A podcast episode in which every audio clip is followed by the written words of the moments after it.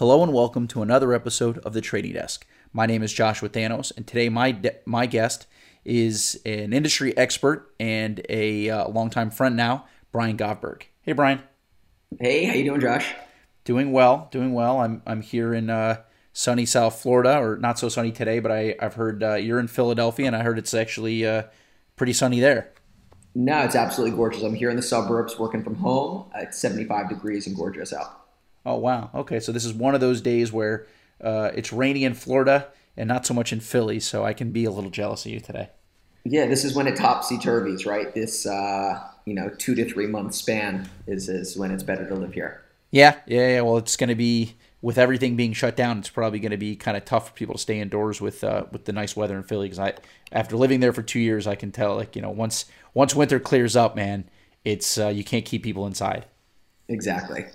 So um, cool, man. So today we have a, a, a, great topic, but before we get into that, uh, let's do our customary wrist check. So what do you got on the wrist today? So I haven't really been wearing watches very much uh, throughout the quarantine, but I decided to, uh, you know, on your advice, put one on today, and I'm rocking a 5980 1A stainless steel with a blue dial. Um, it's the original Nautilus Chrono. I've had the watch since 2014. It has tremendous wear on the bracelet and case. If you could see it, uh, you would probably cringe a little bit, but uh, you know I've had the watch for a long time and I absolutely love it. Yeah, I, I am familiar with that watch. That's uh, I thought I thought actually you traded it, so I'm happy to hear that you still have it. Uh, certainly worth more than what you paid in 2014, though. I don't know how saleable it is in the condition that I know it, that it's in. So, uh, very impressive piece, man. That's that's. It would, say, it would sell for more with my battle scars. well, maybe we could test that out. We'll put it on the market and see how it goes. Um, but uh, that's cool, man. That's that's a great watch. Obviously discontinued. Uh, when you bought it, was not the most popular watch. Even you know people liked it, but it wasn't like people weren't killing each other for it. And now it's literally there's we could probably find someone who would kill kill another human being for that watch. Yeah, no, I mean when I got it, honestly, it wasn't the market really wasn't even even part of the equation. I mean, like right. full disclosure, I paid I think twenty five thousand oh, back in 2014. Um, Jeez. And uh, the reason that I picked the watch was honestly the 5711 was was too thin for my wrist, uh, or I just, at least again I I thought it was a little bit too thin. I wanted something with a little bit more heft to it. Uh, the 5980 really fulfilled that function. Uh, it was similar in size, but it just you know it had a little bit more heft on the wrist. I absolutely loved the watch uh, and the and the aesthetic, and you know that was the reason why I I made the uh, made the decision. But it's I mean it's it's pretty funny. I mean back then, um, you know, 5980s for the years prior to that w- would sit in showcases. You know, oh, yeah. customers customers really weren't buying them, um, and you could purchase pretty much any Nautilus or Aquanaut under the sun whenever you wanted. Right. Look at the 5711 was a strong piece, but it wasn't like it would trade at or maybe just below uh, the retail price at the time. And now, Correct. even with uh, with the Armageddon, with us in the full throes of uh, of the apocalypse, it's still trading what more than probably double retail. So it's it's pretty bonkers. Or I guess maybe it just slid a little bit down. But before we get into that, I'll do my wrist check, which uh, I have something quite not not quite as exciting, but a watch that I've liked. I've been getting into Tudor a lot uh, lately, and I have a Tudor GMT on the wrist. So this is the the one that they call the Diet Pepsi, um, which uh, I've been liking a lot. I have a Black Bay.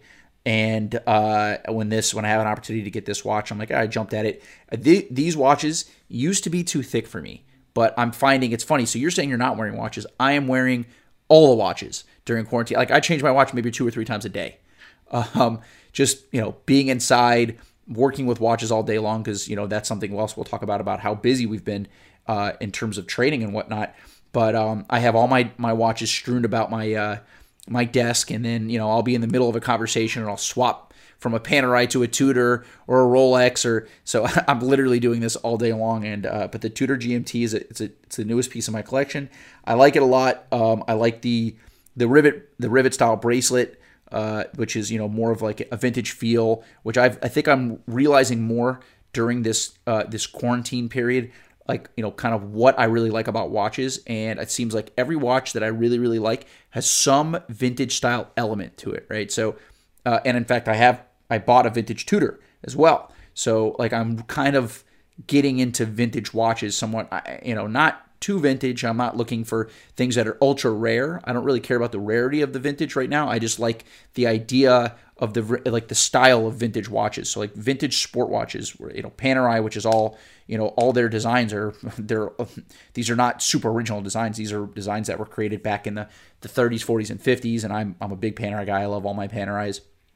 And now the Tudors for that kind of that same reason too. So um, you know, without without really like a real direction, I've realized by looking at my collection that I I like things that are kind of vintage or vintage inspired, and and so we're in the the Diet Pepsi today, and uh, tr- tracking another time zone for no reason whatsoever because I'm not leaving the house, but.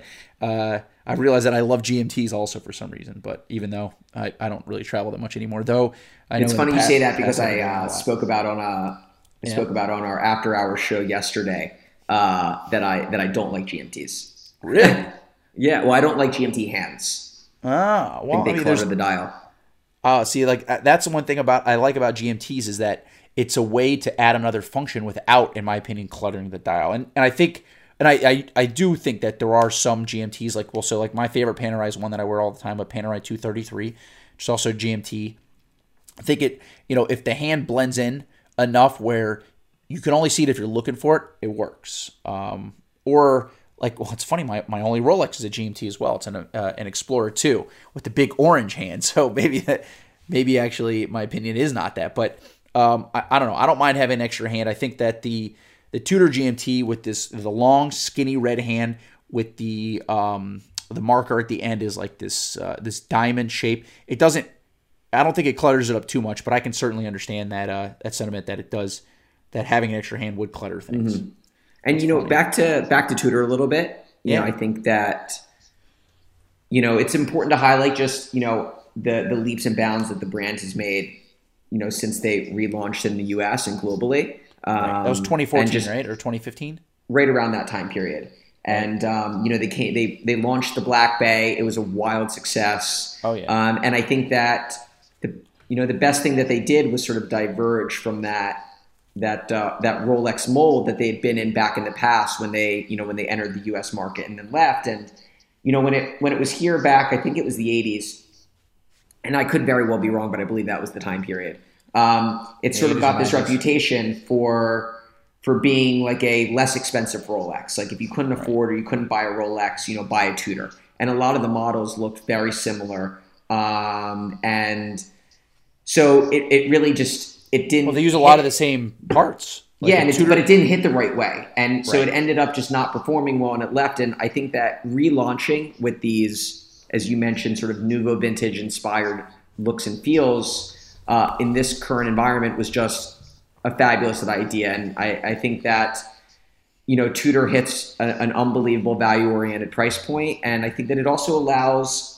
Um, you know the let's call it the larger Rolex group to a lesser extent experiment experiment yeah. with different case materials experiment with different bracelets and and um, in a way in which that Rolex may not and I think that that's what gives Tudor a relevant edge and you know such a you know such a force in the market yeah, I agree 100%, man. That's uh, it, the it is they're very experimental and it's funny because a lot of people nowadays don't even realize that they're actually associated with Rolex. Obviously, they're not in the same factory anymore. And but like so, like you were mentioning the, the in the 80s and 90s, it was just like a less expensive Rolex. In fact, like a 90s uh, Tudor Submariner used a Rolex case, a Rolex crown.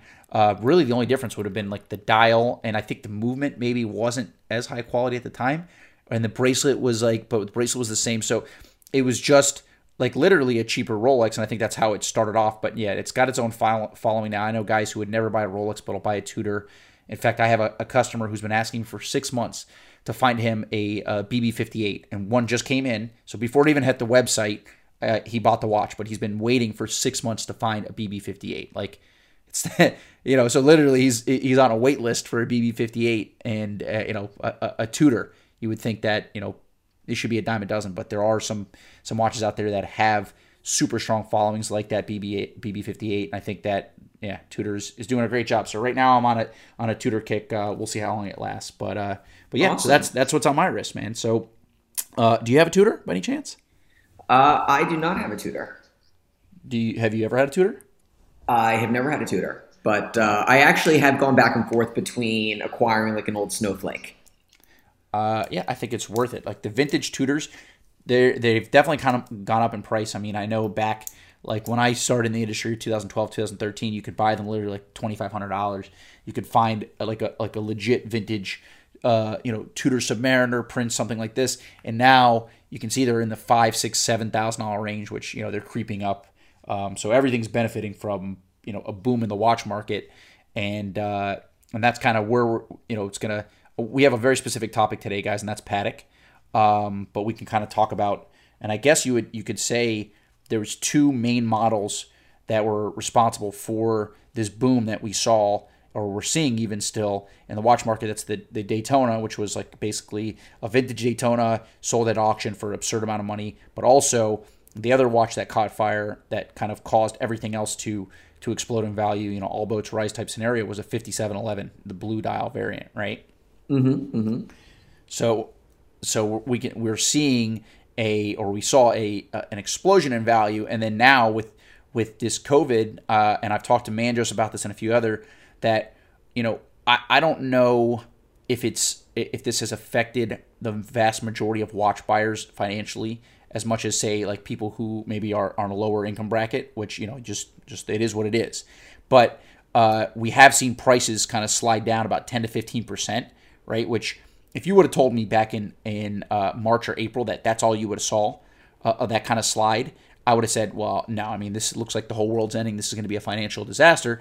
But we've seen things starting to hold. I, am not gonna, you know, I'm not gonna predict the future, but um, we saw about a 10 to 15 percent um, slide, and I'll let you kind of give your, I'll let you give me your opinion on it. But I feel like what it did was it gave an excuse to people who have been, you know, who've been chasing these watches and paying so much to pay slightly less, like a, a number that they're more comfortable with, and then without saying, oh, well, the bubble popped. You know, this is the reason why we're paying less is because of COVID. So it's giving an excuse to pay less, but it hasn't destroyed the value. So you're not seeing 5711s trading, uh, a pre owned trading at, at you know, at retail or below. They're still trading well above, but less than maybe from 75 down to like 55 as opposed to from 75 down to 30, right? And you're seeing that kind of across the board. So the hottest watches are still trading above retail, but they've slid down to a to a, a, a price point that makes people feel a little bit more comfortable. Mm-hmm, um, mm-hmm. So I don't know if you're seeing that same thing or, or what your opinion is on that. Yeah, so I you know I think that it's not just you know it's not just Patek that's experiencing that, right? I think that I would say right. it's it's any watch that was a part of the hype machine, and by hype mm-hmm. machine I mean watches that were heavily promoted by people, you know, on Instagram and social media um, that boomed over the last several years. And you know, there's AP models that happened with. There's RM. Right. There's you know, there's certain limited editions from different brands, and particularly Patek Philippe Sport models. And you know, if we say that the 5711 you know that's the benchmark watch to use in, in any of these examples let's say it was a 65 to 70 thousand dollar watch and it's now for a pre-owned example has dropped down to for lack of a better number 55000 um, you know and then varying degrees of difference based on condition age things like that um, you know the floor didn't fall out and no. you know i think that you know almost surprisingly right no i mean you know i think that certain of the outlier fringe watches that boomed as a result of this, um, I think fell a little bit more. Um, and RM, you know, RM, we've seen like a lot RM, but you know, models. but even certain Patek Nautilus models that I think experienced major growth and then retracted when you know it wasn't the most popular example of the watch in the first place. But tone and rose gold, maybe. Yeah, I, I, that could you know that you know that is an example. Um, but you know, I think that one of the benefits that happened, and you know, as as bad, you know, not that there really can be a benefit of this happening, but sure. in 2008, production continued, and with this, I think that mm. at least the factory shutting down and shipments shutting down globally helped insulate the watch market because uh, there's just less product flooding in. So I think that if you had had everything going on and prices falling with new product also being pumped into the system, prices probably would have fallen further. But, you know, but the market as a whole was already somewhat dry or um, not as oversaturated as many people think that it was. So product that's selling out right now is product that had already been in the market and it's just not being replenished. And I think that that's uh, you know one of the many reasons why uh, you see prices stabilizing. But that's also on across the range, right? Like I think that activity has slowed down, but inexpensive inventory that has sold out or that's already moved during the, during the crisis um, you know there's there's room for for more pieces to come in. And i think as a result when when product dries out prices tend to creep back up. Yeah you know what? That, i like that because that's that's a that's a factor i really didn't think about um, in comparison to say 2008 which was you know that was a, a legit you know financial disaster caused by essentially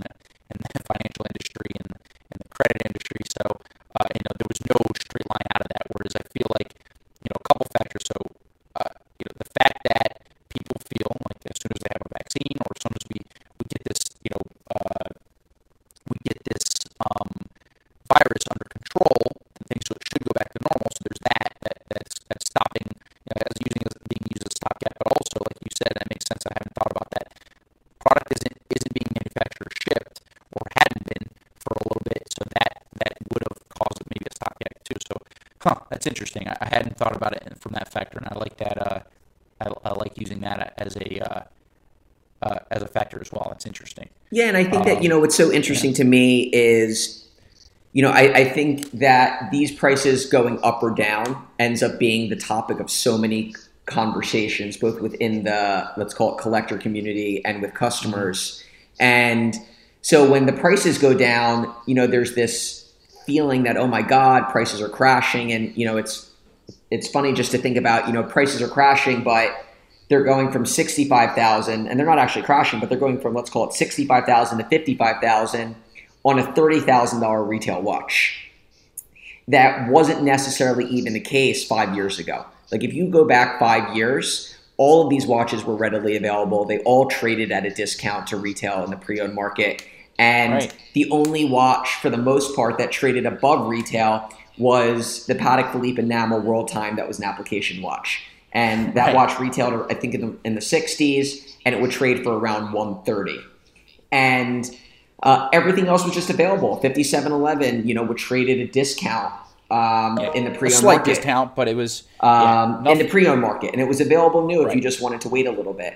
Um, so, you know, it's amazing what's happened in five years. But I just think that um, you know, if you're expecting these watches to go back up, um, to be honest, I don't really think anybody knows what's what's going to happen. I think that you've seen the you know the prices somewhat stabilize for now. Uh, we'll see what happens when when more product starts getting shipped into the market. But for right now, this is where it's at, and you know, but I'd say the most value to be picked up, and it's you know I've been preaching this for a while now, and um, I think it's just in, in the non-sport pieces. And, right. you know, I don't want to beat a dead horse, but I just think that there's so much value in watches like the 5960. You know, their, yeah. their annual, their you know, their annual calendar chronograph that had First retailed in the, in the 90s when it came out, and you can pick them up in the in the low 40s right now. And I just think yeah. that there's such tremendous value for those watches relative to what else is out there, and that when this is all over, and those pieces have been cleaned out of the market just because prices have come down and they've been purchased those are going to be the watches that i think customers look back at in five ten years and say you know i can't believe there was an annual calendar chrono available for 44000 um, just because again they, they, they, they, did trade at one point in the 60s so right. no different than the the world time that i just mentioned was a $130,000 watch for years. For years and years and years, that watch traded in the 130s regularly, regardless of what metal you got. And now you can pick one up sub 100. And Jeez. that's because of, you know, just the hype machine of everything else. And it's not as relevant and pertinent on online. But that's a watch for me that there really is a level of scarcity uh, and rarity to the piece. And I don't see why one day they don't go back to where they're at. Yeah, makes sense. Well, so I had that conversation with Mandris as well, and and about you know thinking about what Patek is and kind of what their history is and what what their core pieces are, and it's not sport watches. You know, like that's that was kind of always an afterthought, and a lot of people like the Aquanaut. When I got into this industry, the Aquanaut was not like a hot watch. It was nice. People liked it. It was just like if you were a pad, if you if you had some Pateks, it would be like, all right, well, let me add. I like to wear my you know my fifty two ninety six or or my whatever, maybe a 5960. So I kind of want to have, I want to wear a Patek all the time. So let me put this rubber strap Patek on my wrist. But it would trade pre-owned below list. And now, again, that's a watch that benefited from from this this steel watch or or the steel sport watch hype, and is you know was but was never really a loved piece. I feel like. Yeah, I mean, I think that you had a lot of factors that that played into it. So it wasn't just it wasn't just social media. You had, and this is no different than, let's call it, guys wearing suits to work in the past. And now, you know, right. you don't see as many guys wearing suits to work anymore. They're wearing slightly more casual clothing. So, oh, yeah. I think that that trend I'm behind that movement is is prevalent everywhere, and I think that you know we've talked about watches that are extremely um, utilitarian and useful, and you can dress them up and dress them down. And I think that that's why these, let's call it not super sport watches, but also not dress watches, became really popular, like the Royal Oak and the Nautilus and the Aquanaut, because you could wear them all the time. You could wear the watch to a wedding, and you could wear it if you wanted to to the beach. So, what does your dad say? Beach to beach the boardroom. To beach to tux. Uh, well, I'll say beach to boardroom. I like that better. But uh, that's an alliteration and you know, and I think that that was important to people, and I think that that so I think that on you know that was important that somebody could buy a really nice timepiece that they could wear all the time, and not feel like they had to have many different ones, and so you had that you know coming into effect. Um, you honestly. So, well, I have a question. Go ahead. In regards to that, then, why do you think then the 5980 in steel didn't become what like a 5711 or or any of the Aquanauts or any of that stuff did. Like it seems like the black dial variant has a bump because it's like basically like a one year run, but the white dial variant is I mean you can find them they're readily available, ton for sale, all below list price. I mean I personally you're talking the 5980 steel.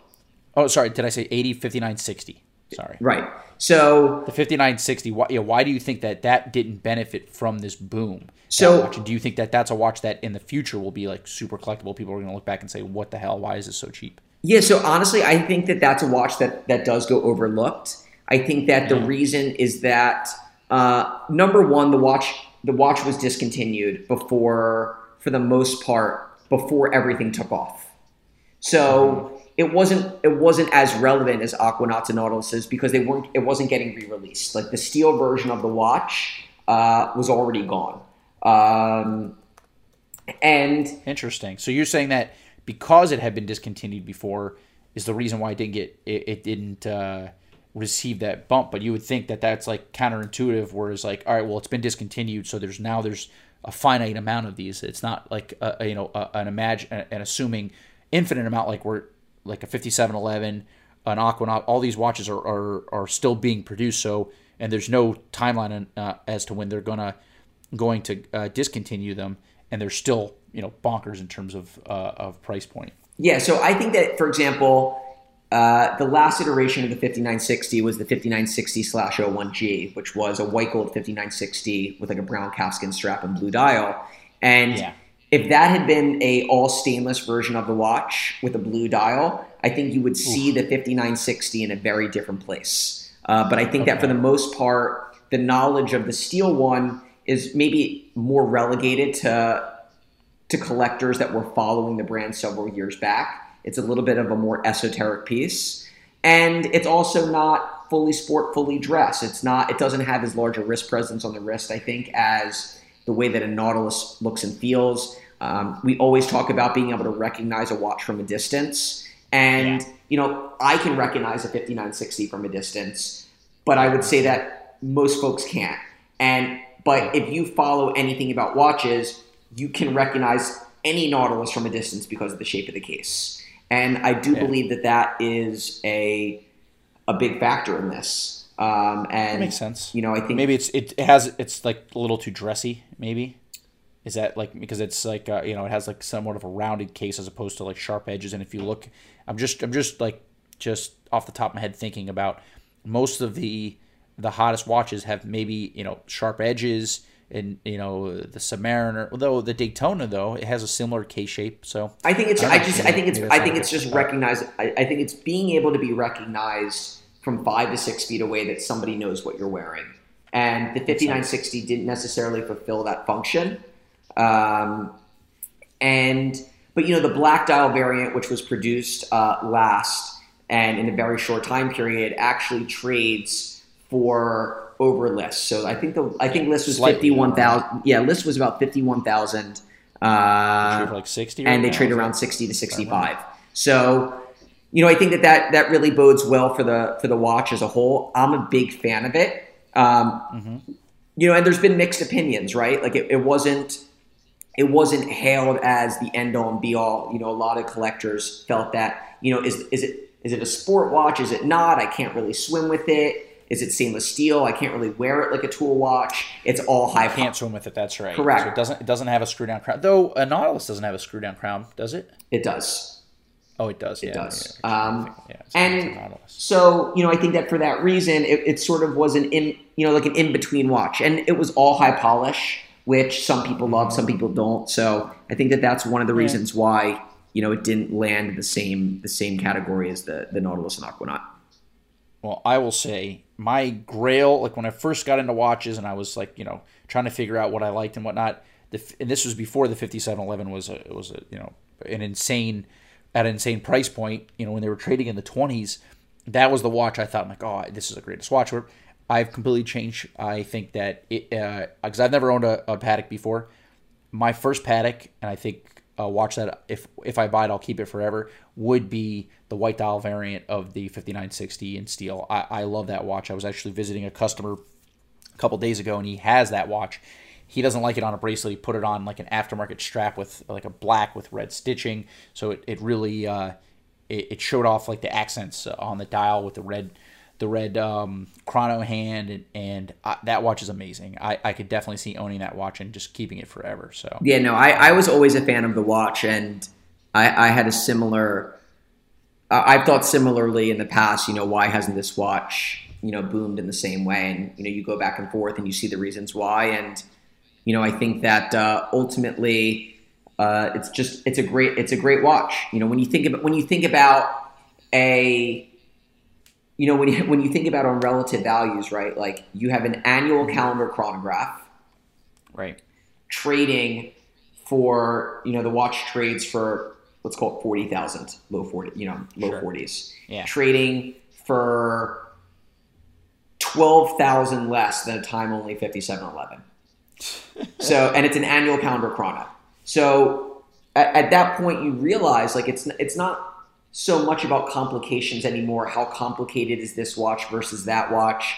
I think it mm-hmm. just a lot of it's just supply and demand and marketability and, and what does the consumer want. And I think that this this represents that perfectly. Yeah, exactly. It's not. It, there's no logic to the the value of these watches. It it is like 85% is supply and demand. Then marketability is some of it, and then you know uh, somebody noticing that one year they did uh, a variant that had you know uh, one of the hash marks was slightly shorter than the others, and now that's the collectible model. Like you know, there's not not a uh, not a ton of logic that goes into to the uh, the value of these things. But um, but yeah, that'll that's a watch on my list for sure. So, well, you know, I, I think that's that we did a a good sum of kind of the market, what we're seeing right now, and whatnot. So. One thing that I wanted to touch on with you, Brian, and you know, because you're you're locked in. Obviously, you know, you've been dealing with Patek, the brand, for a long time, and and you know, this COVID thing threw everybody for a loop. Obviously, Basel World essentially is doesn't exist anymore, right? That's that was the last press release that. I hope they have the. Uh. I hope they have the. As long as they have the veal sausages at the next at the uh, at the Geneva show, I'm okay. so well, so SIHH has become Watches and Wonders, and they've they did their releases online, and that might become a thing now.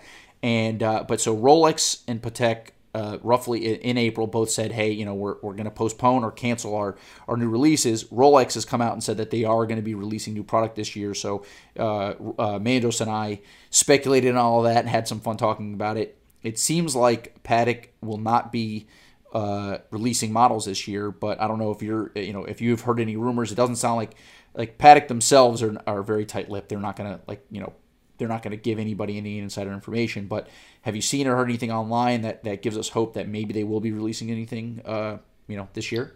Any new product? Yeah, I mean, you know, uh, again, this is just my opinion. I don't know for sure, but right. I, I, do think that you're going to see some sort of launch, and I don't necessarily know if it's going to be the full product line, but I do think that you'll see them at, at least release a few pieces, um, hopefully sometime over the next several months just you know just to just to keep customers and collectors engaged. You know, Rolex and Patek Philippe, they're their own beast, right? Like you know, you they're their own part of the industry relative to everybody else, and I think that some of the other brands that had to launch, uh, you know, again, they're forced to launch to stay relevant in collectors' minds. Uh, cr- you know, create commerce.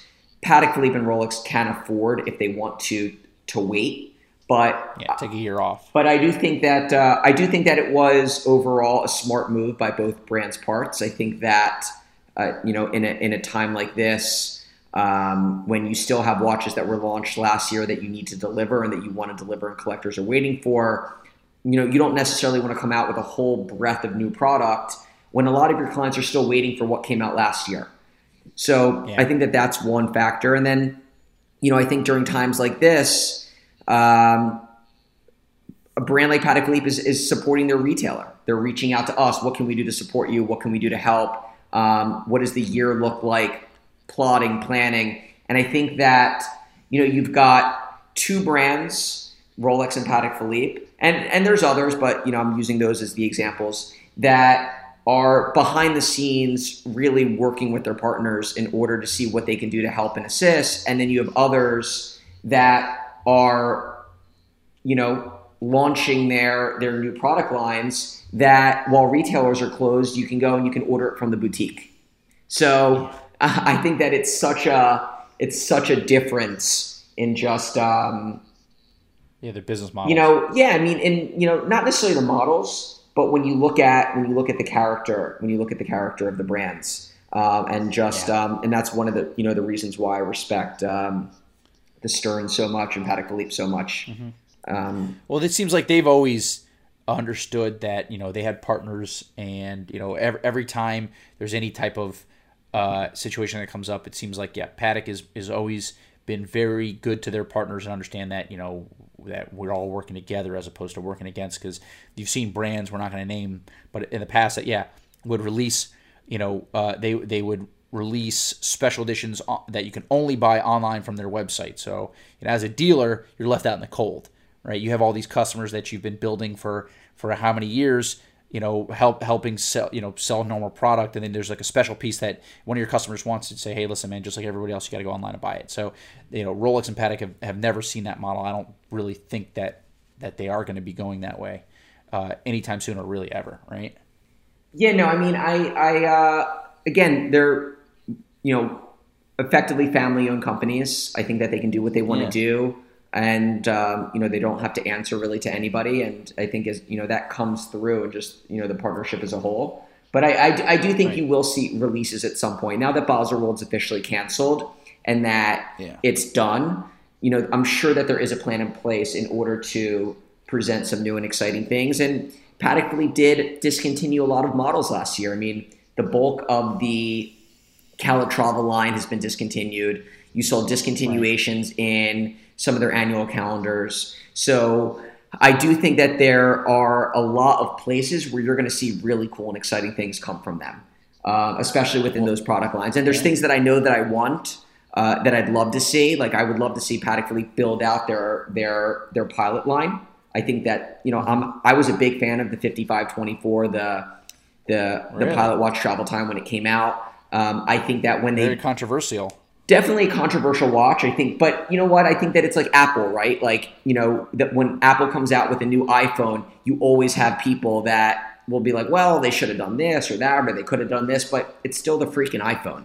So, you know, and I think one of the best, one of the best um, comments that I had heard when I was at Baselworld and I was talking about it with, uh, I guess it was, a, I think it was one of the bloggers or somebody that writes for one of the bigger watch publications, you know, was sort of talking about, you know, I don't know, you know, I don't know about the watch, you know, that maybe they should have done this, yada, yada, yada. But then when presented with, but would you buy the watch if you were offered it? The response was, of course. What am I, a moron? Of course I would take it. so, so it's just, it's funny. And I think that that happens so much, right? Like you're just, you're, you're, you know, you're, you're, you're, you're talking about what you would or would not have done. No different than if you have a really good football coach, you know, what, you know, you've got fans saying what, what play would they have run in that situation?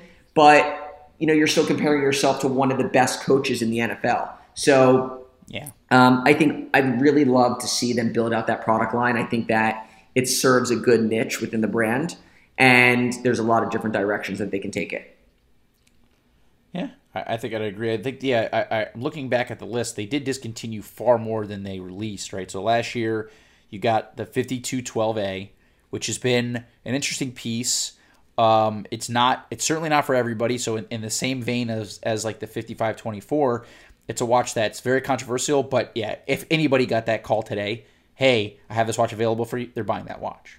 Uh, you know, because it's a Patek, but also it's because people know that this thing's going to hold value. That if they if they get it and they absolutely hate it, there's going to be an easy way out of that watch. Um, I, I like that watch. I, I wasn't a huge fan of the tra- uh, of the pilot watches. I mean, they're they're they're interesting, they're cool. It's a nice departure from what Patek was doing before, and it's not just another sport watch, right? Though they did make the watch in steel as well, but the 5212 I think is is got so much character. The story about how the dial uh, uh, you know, they came to use that dial. Basically, somebody in on the on the design team like mocked up a handwritten version of, of the dial, and that was basically used as like a um, as what like a placeholder, and then they decided let's just use this. We like this so much, so it looks like the the dial is basically handwritten, right? Um, which is which is fantastic. And the in the weekly calendar is such a, a unique um, uh, complication that I mean I'm trying to think of another brand that offers that. Right? Do, is there another watch that you know, another brand that uh, that offers a weekly calendar calendar in this in this way? I mean, off the top of my head, no. But I'm sure that if I if I like really started looking through, I, I could I could find something I could find something similar. Um, but I again, I was when they came out with the 5320, which was you know their mm-hmm. Version of an instantaneous perpetual calendar that was nouveau vintage, stepped lugs, cream color dials, syringe hands, luminescent Arabic numerals. Like I love the watch, and this was Patek Philippe's really first sort of nouveau vintage watch that that they that they launched, and I just think that it again, just another product line within their within their family of watches that fulfilled a really good purpose. Um, and expanded out the product line. And then you know you now have the 5212, which again another reference that I would say sort of falls into that looking category. But there's a lot of directions that they can that they can take this, uh, and I think that again having casual dress, having casual sport. They had the Aquanaut, they had the Nautilus. Um, you know, you the pilot watches that in between.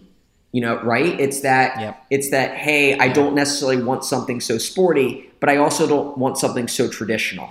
And I think that Patek has its roots in so many different pieces that you know, I, I hate when I hate when collectors or bloggers would say, well, like, you know, they came, they came out with a pilot watch out of nowhere you know, no, that's that's that's not true. Like if you go and visit the museum, you would see so many different pieces that they could draw inspiration from that they that they had made in the past. So, oh really? Um, so they, they have they has Patek made uh, in the in the you know in the very far past they've made uh, some sort of pilot's watch. They have during the war or something like this. Mm-hmm. Mm-hmm. Oh, interesting. I didn't know that. I'm gonna have to do some research. That's cool. Vintage Pilot. I'll put that on my on my list of things to, to research today. That's awesome. So I mean, so okay, so then I guess my next question would be, you know, if you're speculating on what they're what type of watch they're going to release, or what what would you like them to release? What are you thinking? Like in a perfect world, you make a decision. All right, this is you know this is what I uh, this is what I want to see from Patek. What are you seeing? So in a such a loaded question. Um, in yep. so in a perfect world for me, I would love to see them just revamp the Calatrava line a little bit. I think that okay, you know, in in today's world, and and it's and it's unfortunate, and it wasn't necessarily this way. Um, so many consumers are constantly now like and, and, it comes with the transparency of what things are worth. You know, as the pre-owned market has grown and the internet, let's call it the internet for watches and social media has grown, you know, you have this idea that what I pay for a Patek should be what it's worth, and that's just not true.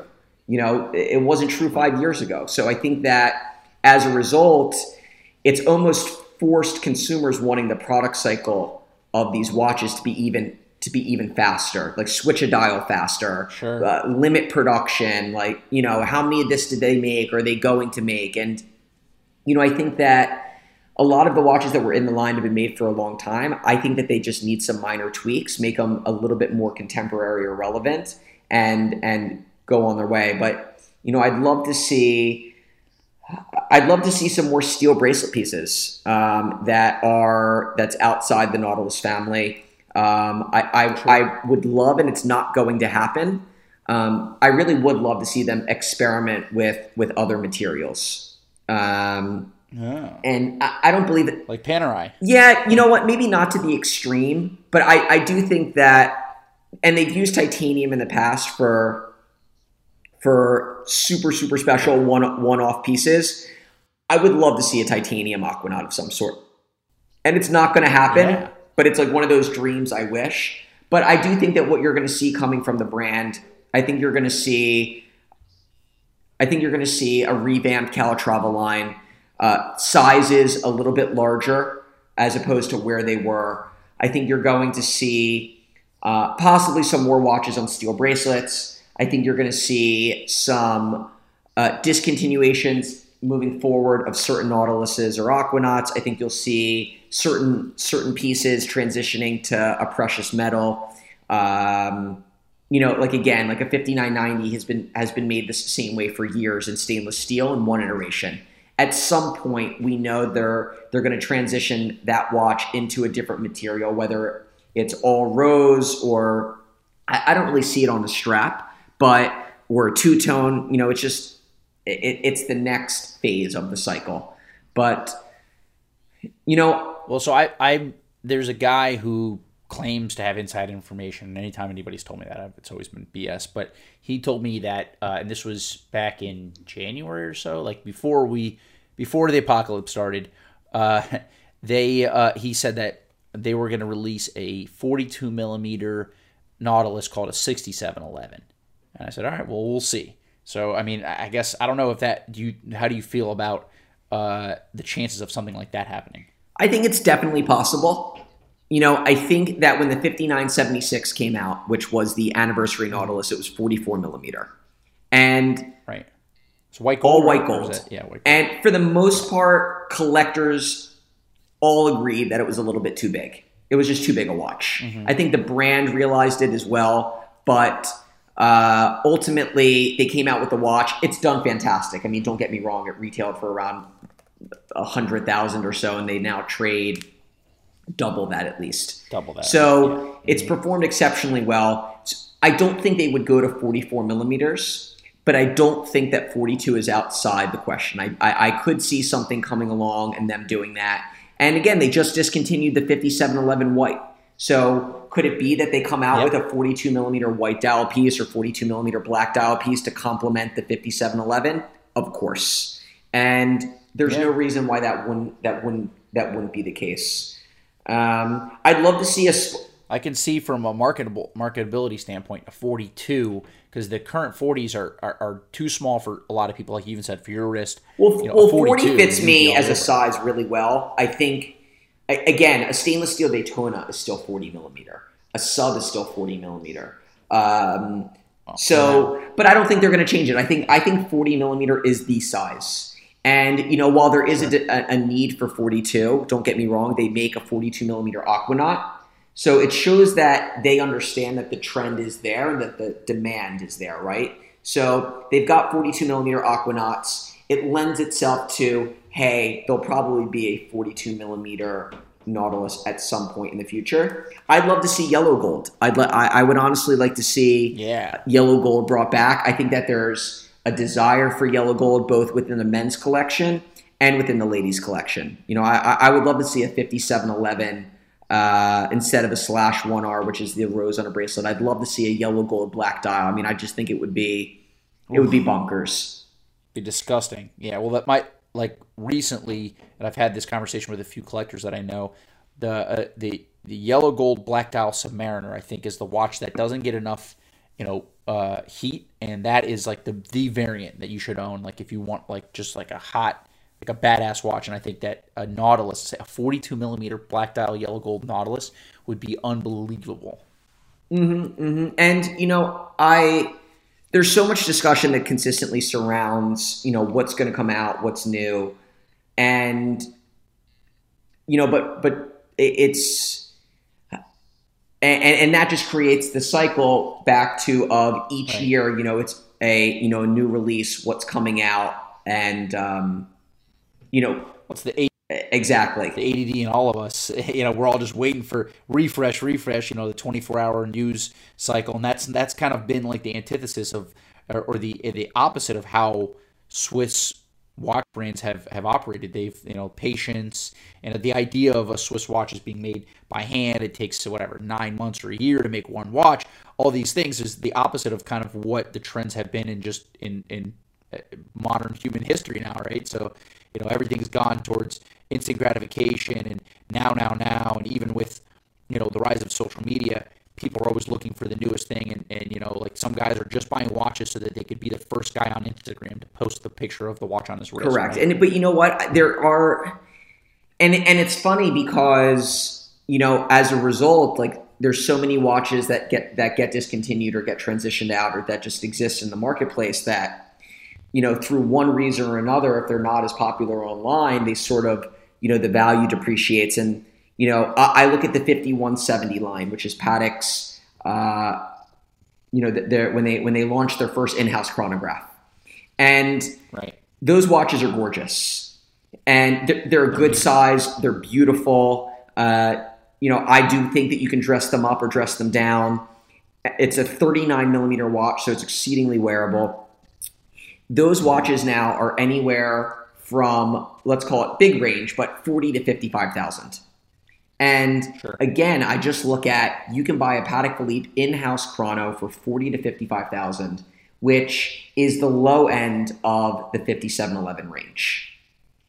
And i just i just think there's such exceptional value in these pieces and there's just so many good watches out there that that go overlooked but are just tremendously good buys. Another one the 5930g white gold world time chrono.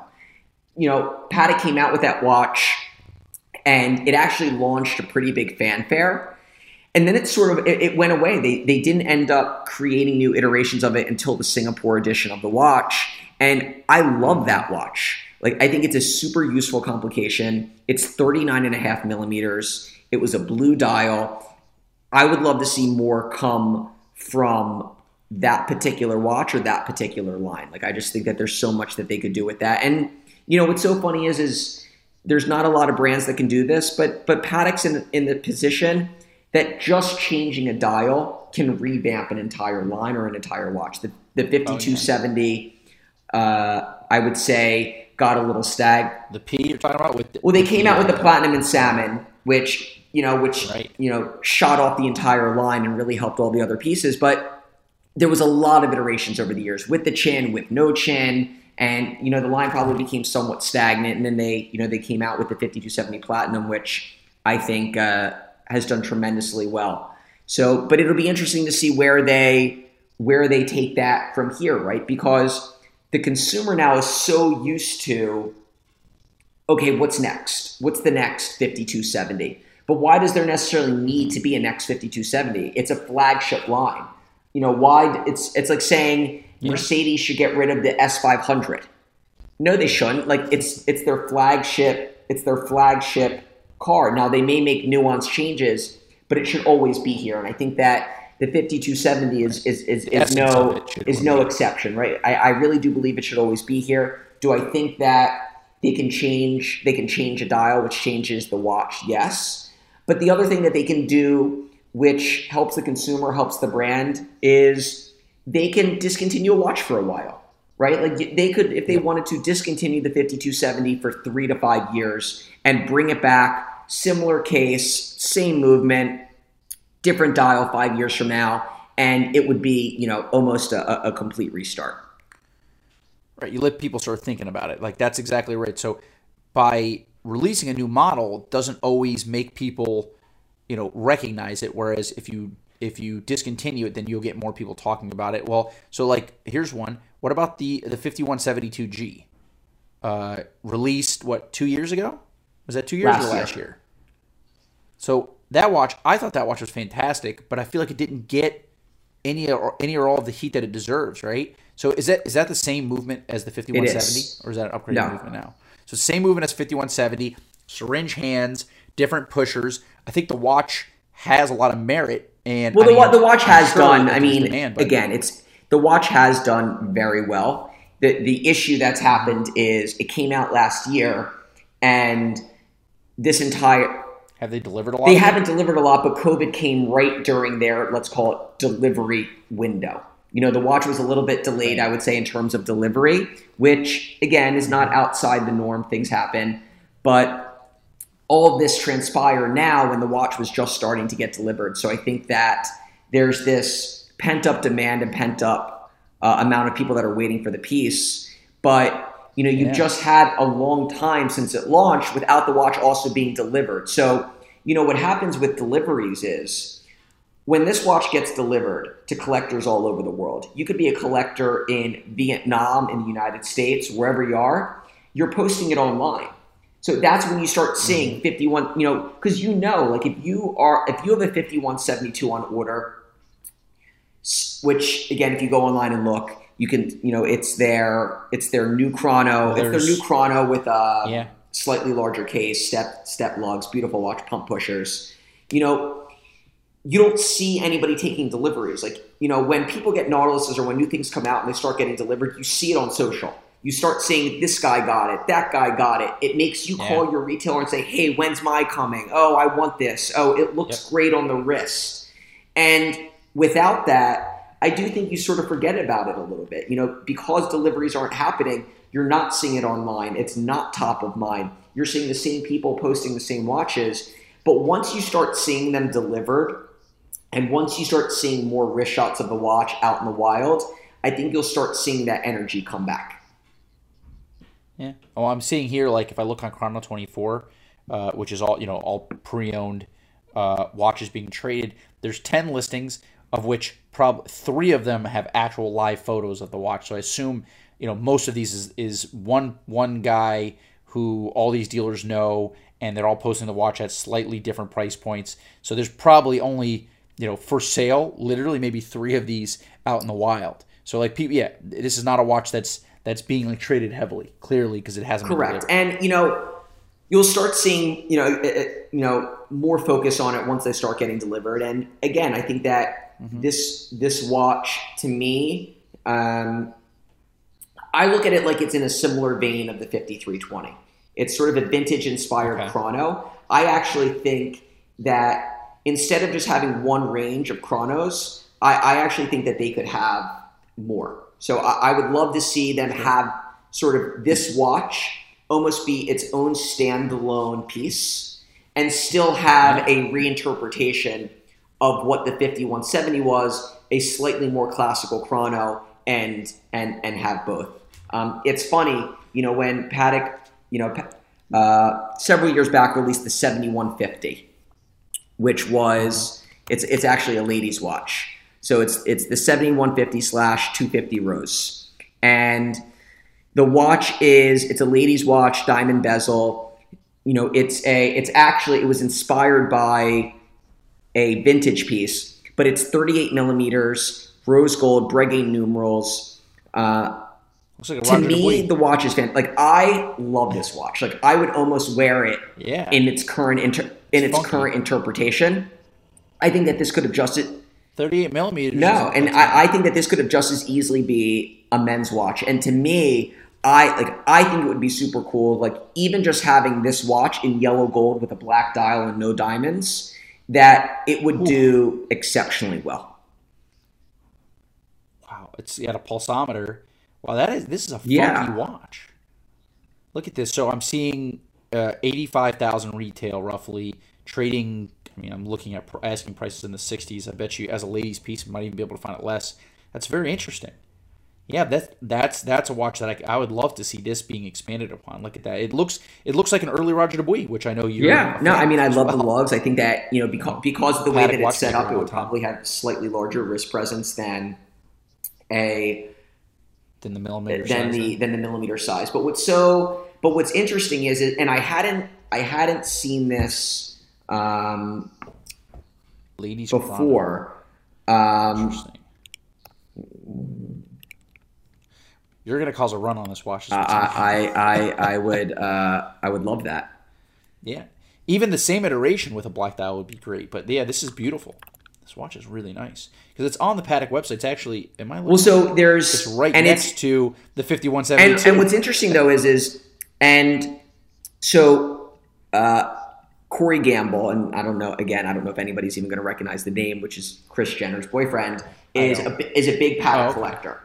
Uh, has a lot of pieces, really cool pieces, and he was actually wearing a a all diamond ladies Luce, which to me I was like, wow, like that's actually pretty cool. Like as gem set watches have become much more prevalent, you see it from Rolex, you see it from a lot of other brands. Uh, you know, I'm very much into gem set watches as well. I was like, I was like, isn't that watch 36 millimeter? And then I went and I looked, and I'm like, no, that's actually the only Luce that's made in 38 millimeters. So, which is the same size as the 5065, which is very much a wearable size for a guy. And I was like, that's super cool. What's the reference on um, I don't I don't know the reference off the top of my head. I can I can take a look. I'm gonna look on Patek Philippe's website right now while we're while we're talking. Um, sure. But Patek actually discontinued their um, it's the 50. Give me one second. I will tell you. It, it's the 5062, which is actually 38.8 millimeter. It is a 39 millimeter watch. So it watch. is a men's watch.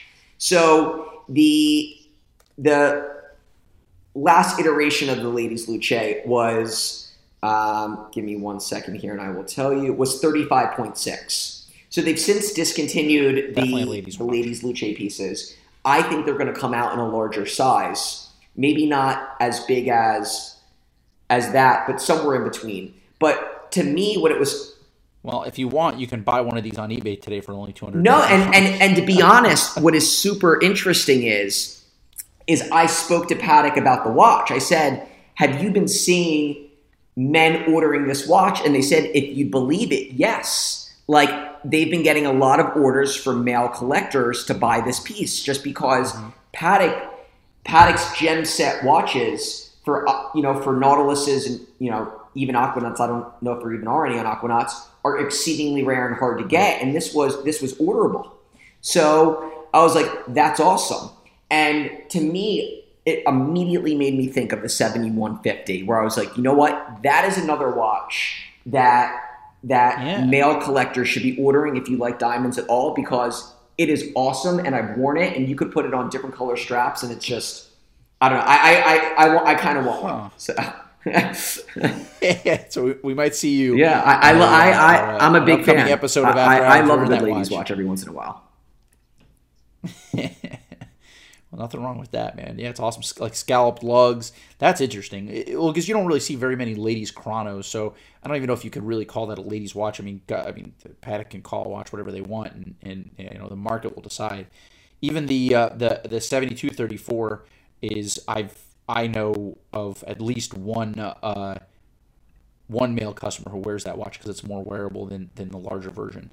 Um, you know, 37 and a half millimeters, like it's that's just that's really a unisex watch, if nothing else.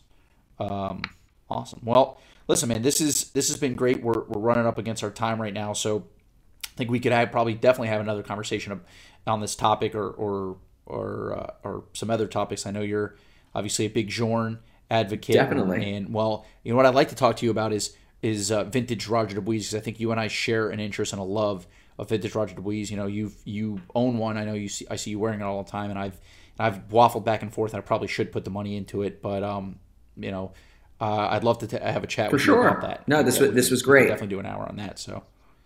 Awesome, man. Well, thank you so much, Brian. Um, guys, as always, you know, subscribe to our to our YouTube channel where you're to find a lot of our content. Tim's reviews are on our Watchbox reviews. We have all of our our uh, collector content on Watchbox Studios. Uh, you can find this podcast on iTunes or really any other Spotify. All the all the uh, places where you can find um, podcasts and and we'd love to hear your feedback. You can reach out to both Brian or I. Yeah, I'm at Brian Goffberg on Um, Instagram. you're gotcha, and I'm at Mr. Thanos, M R T H N O S on Instagram. Uh, and you'll catch us on the Watchbox Instagram as well. So let us know if there's any topics you think we've missed, or if you if you disagree with our with our opinions, or think that we made a major mistake in terms of the facts here. We're, we're happy to to listen to feedback. So uh, reach out, and uh, and if you wanna if you wanna buy a watch too, both Brian and I are actively buying and selling watches, so you can reach out to us either way. Uh, you know, not hard to find us. So check us out, and Thanks. thanks for listening. Thanks, Josh. All right, absolutely. Talk to you later. Thanks, Brian.